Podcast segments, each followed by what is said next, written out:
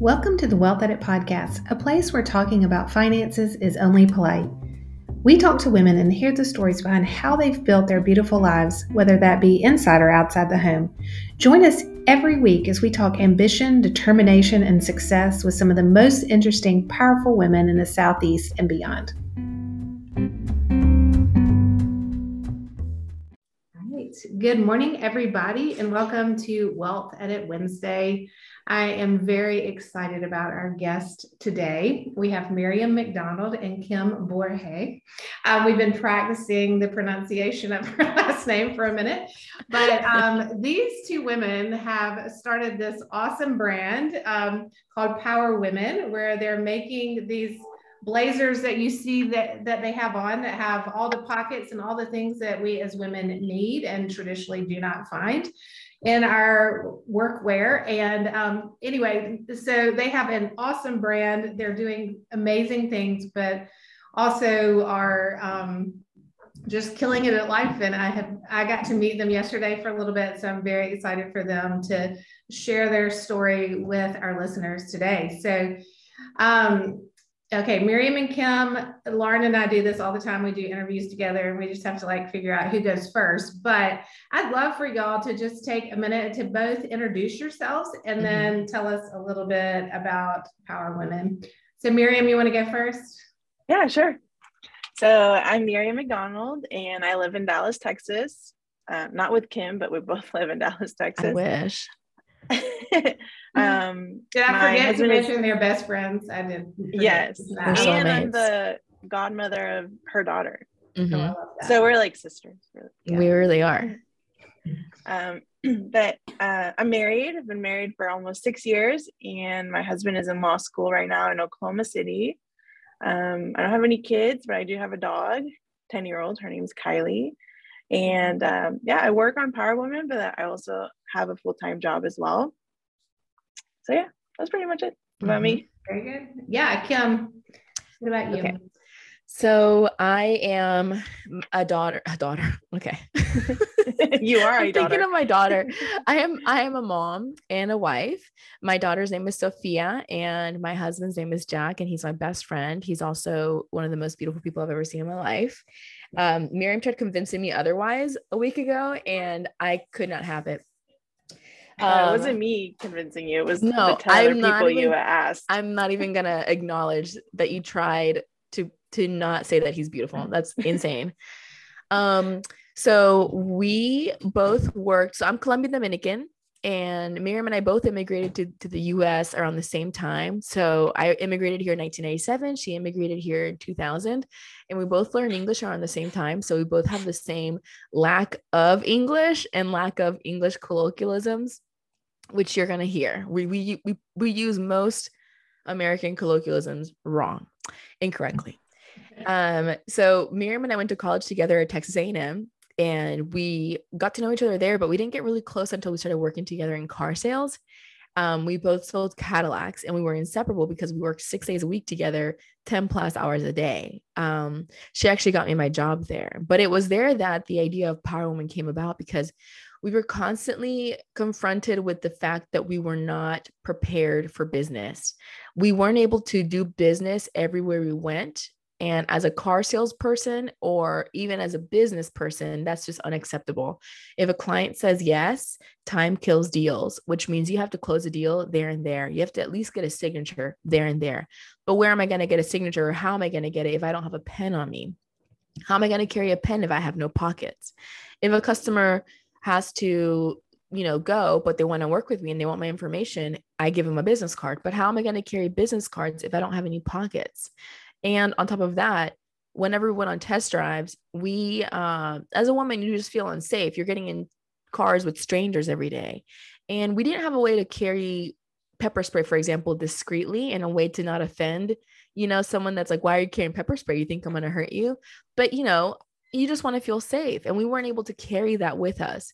So this kind of com- compounded on us for quite some time. And in 2019, it kind of it kind of came to a head, and we decided to do something about it. So we made these blazers for us. We were our first customer because we really wanted to have pockets in our blazers. We really wanted to be treated as a consumer, as a as a serious consumer. If a man were to ever buy any item of clothing without pockets, with the exception of maybe underwear and a t-shirt, he wouldn't buy it. It's just it doesn't it, it's not even uh they would it would be like a pant leg is missing. But mm-hmm. for some reason women we have been taught to accept this lack of function in our clothing as if the only reason we are clothed is for modesty and to please others. But in fact, our clothes should be serving us, they should be functional to us and for us. So we decided to do something about it. And in 2019, the idea came about. We sold our first blazers September 5th, 2018, a month after my mm-hmm. daughter was born. I remember this because I was leaking hormonal, had postpartum depression, but I was so excited. We were pumped. We couldn't believe it. We had sold, we were selling blazers and we were like, holy moly, like, how did this even happen? We're not designers, we're not business people, and people are buying our blazers. But that's a little about me. Well, I love that. So, how, what was your first, how did you get the blazer on the market? How did you have help um, with the design, or like what was that process like from the beginning? So, you have this idea, you're like, I want to do this, I'm going to design them. Mm-hmm did you who did the design and who helped like sew them put them together so Miriam and I did the designs. We are not designers. We're not even like drawers. So we did these like very ugly stick drawings of, and essentially what I figured. So if you go online and you look at how to start a clothing brand, I mean, it's just full of obstacles. They're like, you need a tech pack and you need a pattern maker and all these things. You technically don't. Um, so what I did is I wrote uh a fabric script. And Miriam and I got together and wrote down all the things that we wanted in our blazers. And that meant a feeling, an actual thing, and a purpose. So we wanted blazers that framed our bodies in a feminine way. So we wanted feminine silhouettes, feminine lines. We wanted um, materials that would stretch with us, that we wouldn't feel restricted by. We wanted colors that would be, you know, full of personality, that would celebrate who we are as women. Um, we wanted blazers that had pockets, obviously. So we put that all into the fabric script. Like we put in like if when you're walking, we want the blazer to move with you, like things like that, just like overly descriptive. And then we drew these hideous drawings that my husband took a look look at and was like unacceptable. He did architecture in college, so he knows how to draw. And so he redrew them. And then that's what we sent over to the manufacturer. And I can't tell you how embarrassed we were when we first sent over these drawings and the, this fabric script because we were like, they're going to know we're not designers. And it turns out they don't care because we were paying money. So they made exactly what we wanted after a few edits. You know, we went back and forth with samples and with fabrics. So we had, because we have to choose everything. We choose the fabrics, the size charts, the um, way it's sewn, the lengths, everything is our decision. Um, so we had a few back and forths because we made every sample in our sizes, and that's how we started it. I love it. So, how, what about the funding? Because if you're young, you are selling cars, you are not, in, you know, you're not coming out of like this entrepreneurial think tank where you know all the terms and how to raise money. How did you fund that first go of it? From our from our savings. So mm-hmm. Kim and I, Kim's more of a saver than I am, but I do save money but uh, we you know we we had savings and whenever this was originally kim's idea. And whenever she approached me and she said like i don't even think she got the sentence out before i said yes. Yeah before my husband said yes i think he they said yes 1st mm-hmm. um but yeah and i mean we are like let's do it. And thankfully like we had enough savings that we were both mm-hmm. able to put the same amount in. It wasn't stressful. Mm-hmm. like we both still had savings left over you know, so that mm we weren't stretching ourselves. I think we each put in $25,000. Okay. We started off with a little less than that and then we just put in a little bit more, but we haven't had to supplement too much because the business does bring it back to us and every we don't pay ourselves. So everything that the business makes, we put back into it. But we started off with that. Um, I will say Miriam and I were very blessed in that the jobs that we had uh, paid really great. That we were car saleswoman and at the car dealership we worked at, um, it was commission based only. So there was no salary. So if you didn't sell a car, you did not get paid. luckily Miriam and I are hustlers. And if you say no to us, we simply take that as a like, okay, what is it that's holding you back? And we find out and then we sell you a car.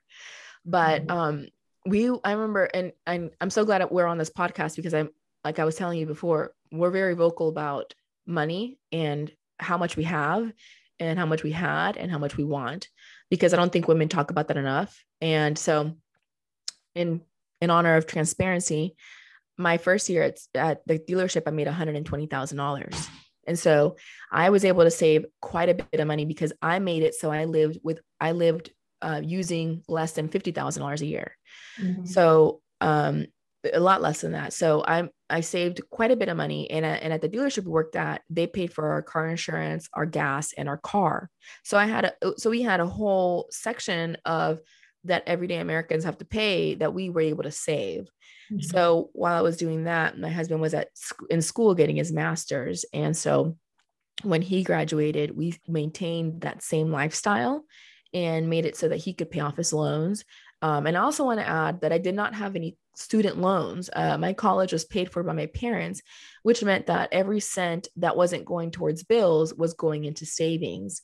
Um, I always like to make sure I'm super clear about this because I never want a woman looking at her trajectory and saying, and, and thinking to herself, if they did it, why haven't I been able to do it? And it's, it could simply be because my privilege or my advantages that I had, you know, are not the same as yours. Mm-hmm. So I want to be super clear about that. And then with with that saving mentality and with the advantages that I had, we were able to save quite a bit of money in order to start Power Woman and not be completely stressed with money. Although that's inevitable. I mean, you lose an income. I mean, my husband and I are now on one income. We have a child, we have a house, so there's bills to pay. And I used to make the majority of the household income.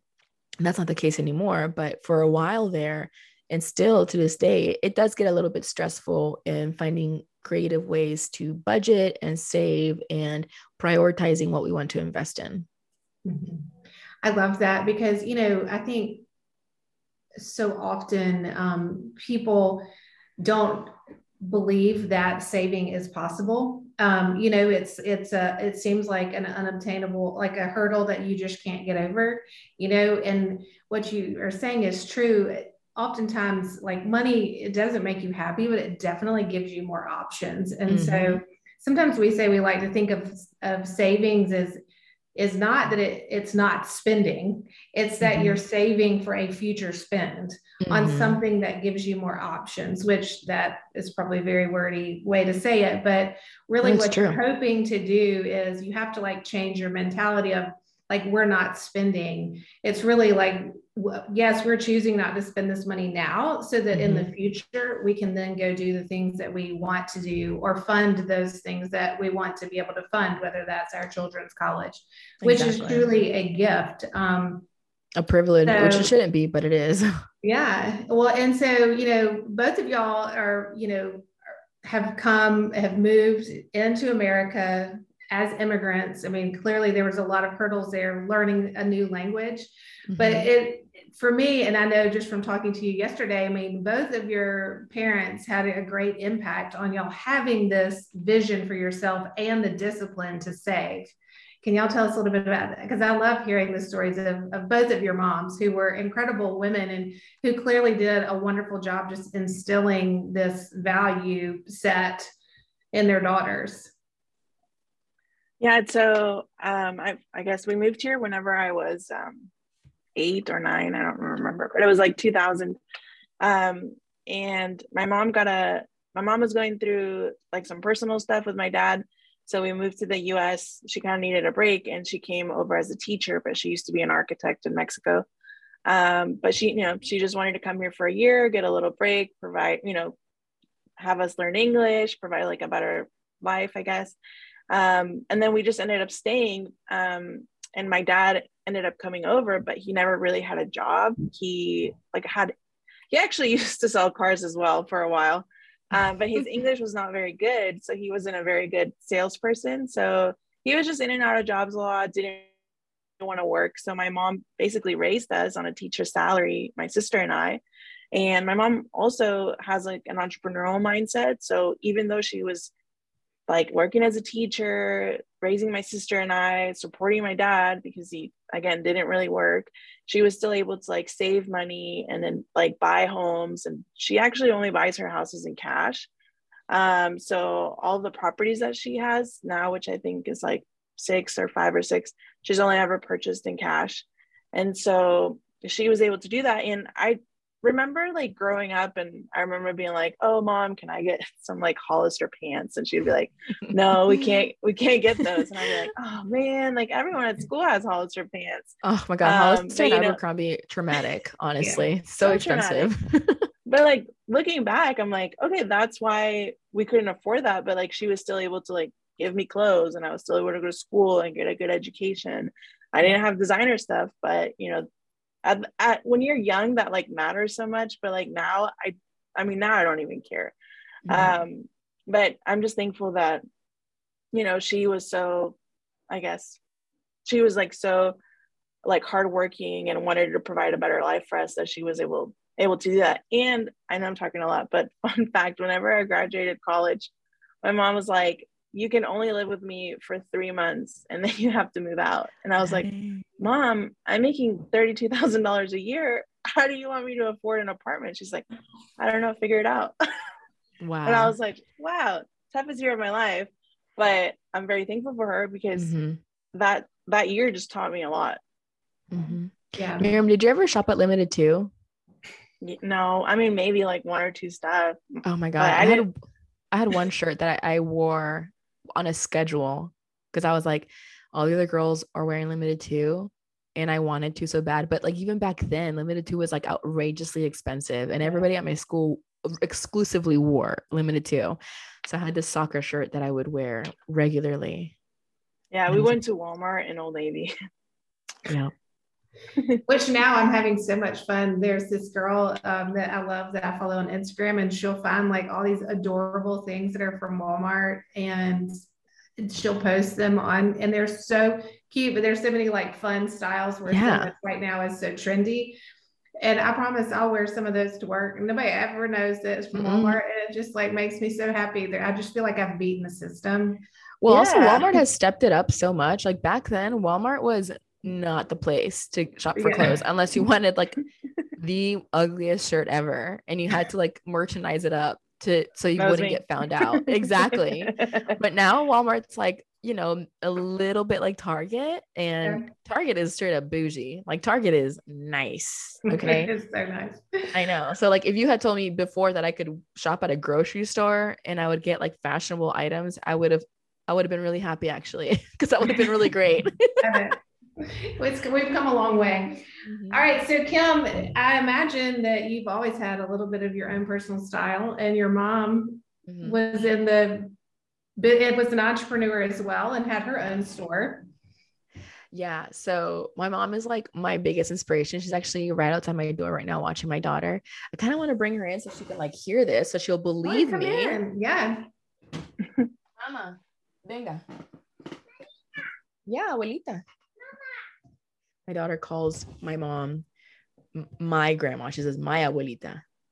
Ah. Oh, very possessive. Yeah. Me están preguntando sobre usted. ¿Qué, qué están preguntando? Les voy a decir. Yeah. Okay, so my mother is one of my biggest inspirations, and I've always watched her very closely, but I never knew the impact she would have on me until I looked at my life and realized oh my God, I'm literally following in her footsteps. So my mother, as a single mom, came back to the, so I was born in Miami, but we, as a single mom, I was born in Miami and then I came back to Colombia with her because that's where she had family. Mm-hmm. And she started several businesses um, with a child, which blows my mind in Colombia in the 90s, which the 90s in Colombia were very rough. The guerrilla was, you know, in full full bloom. Um, so she had a boutique called Escándalo, which I love. It was called, so it translates into scandalous. And mm-hmm. she would fly to Miami, get inventory, fly back. And she actually used to, at first, before she had the boutique, sell out of her room in my grandma's house. So she would have a bunch of women come over you know, and they would just kiki and she would sell them clothes. But it got so big in the town where we were living that she had to open up her own boutique. Mm-hmm. And I remember I would see her just crunching away at the calculator and with receipts. Mm-hmm. And I was fascinated. I was like, I have to do that too. So I would gather all the receipts, all the paper, and I would do the same thing in the calculator. And I would help her try to sell at her boutique. And I remember one time, she did not like this. There was someone trying to buy a shirt, and I was like, I'm going to help my mom today. And I was like, Sir, you cannot buy this shirt. It has a hole in it. And she was like, Shut up. like, leave right now. Go to the back of the store. You're yeah. ruining my reputation. But I was like, I, I mean, I just wanted to help and I wanted to be like her so badly. She also had a salon. Let me close the door. She had a salon, she had um, a restaurant. And I just found out today that before she had me and before she went to the US to had me, she actually had another boutique called Niche, which translates into niche oh. in Cali. Mm-hmm. Um, so she's had quite a bit of success with entrepreneurship. Um, she's very adventurous, she's very spontaneous, she's hilarious. And whenever we came to the US, it was actually with her savings that we were able to survive and not, I mean, survive is a dramatic, the, how we were able to pay the bills and how we were able to pay for a lawyer so that my parents could work on their green card, their visa, and eventually their citizenship. Um, my father came to this country as well. Um, and he had to start all over from zero because he was actually a, a surgeon in Colombia. And then when he came to the US, he had to start as a resident. Um, so I I saw his hard work as well, and it's I saw him just kind of completely deny people's limitations on him and my mother as well. Like they jumped so far outside the box that I think that was ingrained in me. Like I don't think I was raised by people who saw limitations. I think I was raised by people who saw opportunities. And so to this day, I when I approach problems, I immediately start thinking of solutions. I don't think of there's a problem that means there's an end. I think there's a problem that means there's an opening for a solution. And I credit that completely to them because of how how brave they were in coming to this country. I can't imagine coming to coming to a new country, not knowing the language, mm-hmm. um, with a child, not knowing anything about it. Like, I mean, I think about Sophie's school it's hard like even reading those forms now and i'm i speak english semi perfectly and all the things that you have to do to participate in the us i mean it's it's really hard especially if you don't mm-hmm. come from it so i really admire them and my mother is like essentially my idol i'm obsessed with her I love that. I'm a mom of two teenage daughters. I hope they say that one day. They will. they will. They will. It doesn't seem likely at the moment, but we'll see.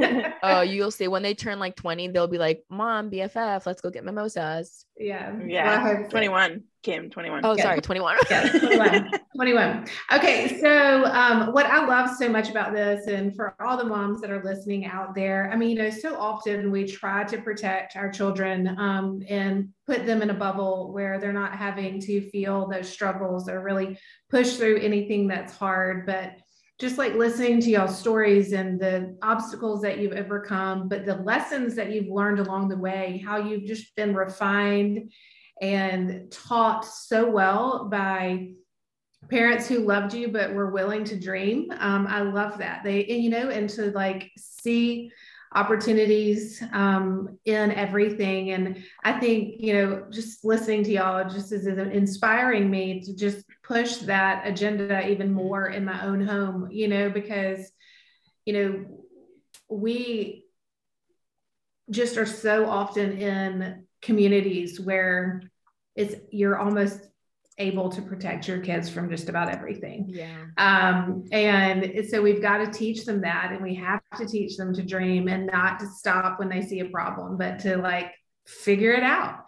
Mm-hmm. Um, gosh, I just I love hearing y'all's story, and I, I want to have you back later because uh, there's just so many other questions I have, but I do want to give y'all the opportunity real fast to tell us like what's next for Power Woman, like what's coming up, how can we find um, your brand, what's the best way to to buy a blazer if we want to look at them? Yeah, um, you can find us on our website www.pwrwmn.shop. That's mm-hmm. Power Woman with no vowels. Um, and then we are always on Instagram. Our Instagram is PWR underscore WMN.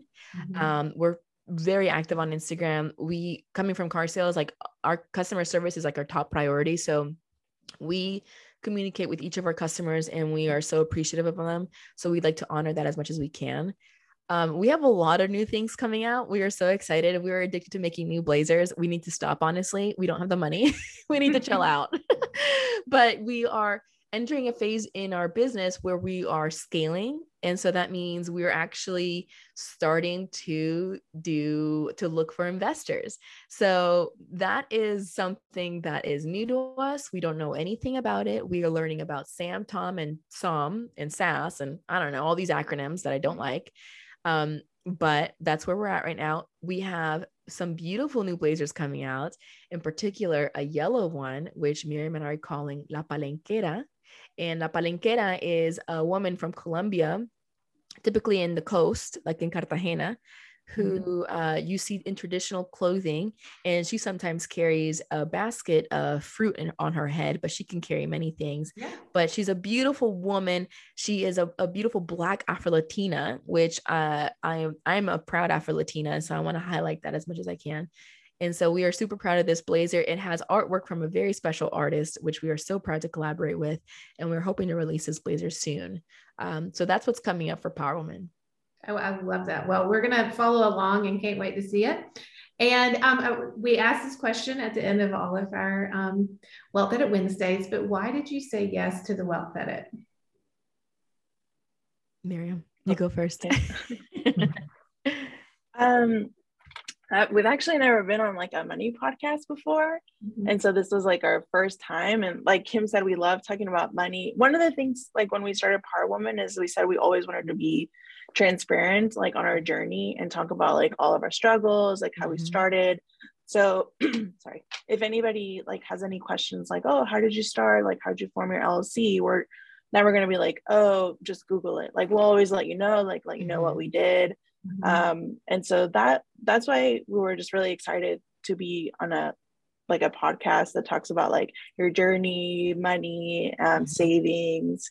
And like you said, I feel like I, I have a whole budget system. So we definitely need to do another podcast because it could be like 10 minutes of my budget system. Yeah. Miriam's oh, budget is actually that. really cool. I would love that. Maybe we can do like a little, uh, a short segment and pop it out. Mm. I would love yeah. yeah. All right, Kim, um, I love talking about money. I I know it's like a faux pas in the US, but especially amongst women, I think it's absolutely necessary for us to share our salaries, for us to share our savings, for us to share our investment goals because we don't talk nearly enough about it. Um, I do not like podcasts that are like, you go, girl, just start. You can do it. Uh, I think that's misleading and I think it's unfair. It doesn't give women the tools that they actually need to do something with their dreams. So if I, if anybody reaches out to us, I give them tangible res, like resources and and information from my personal experience and I'm very transparent about it.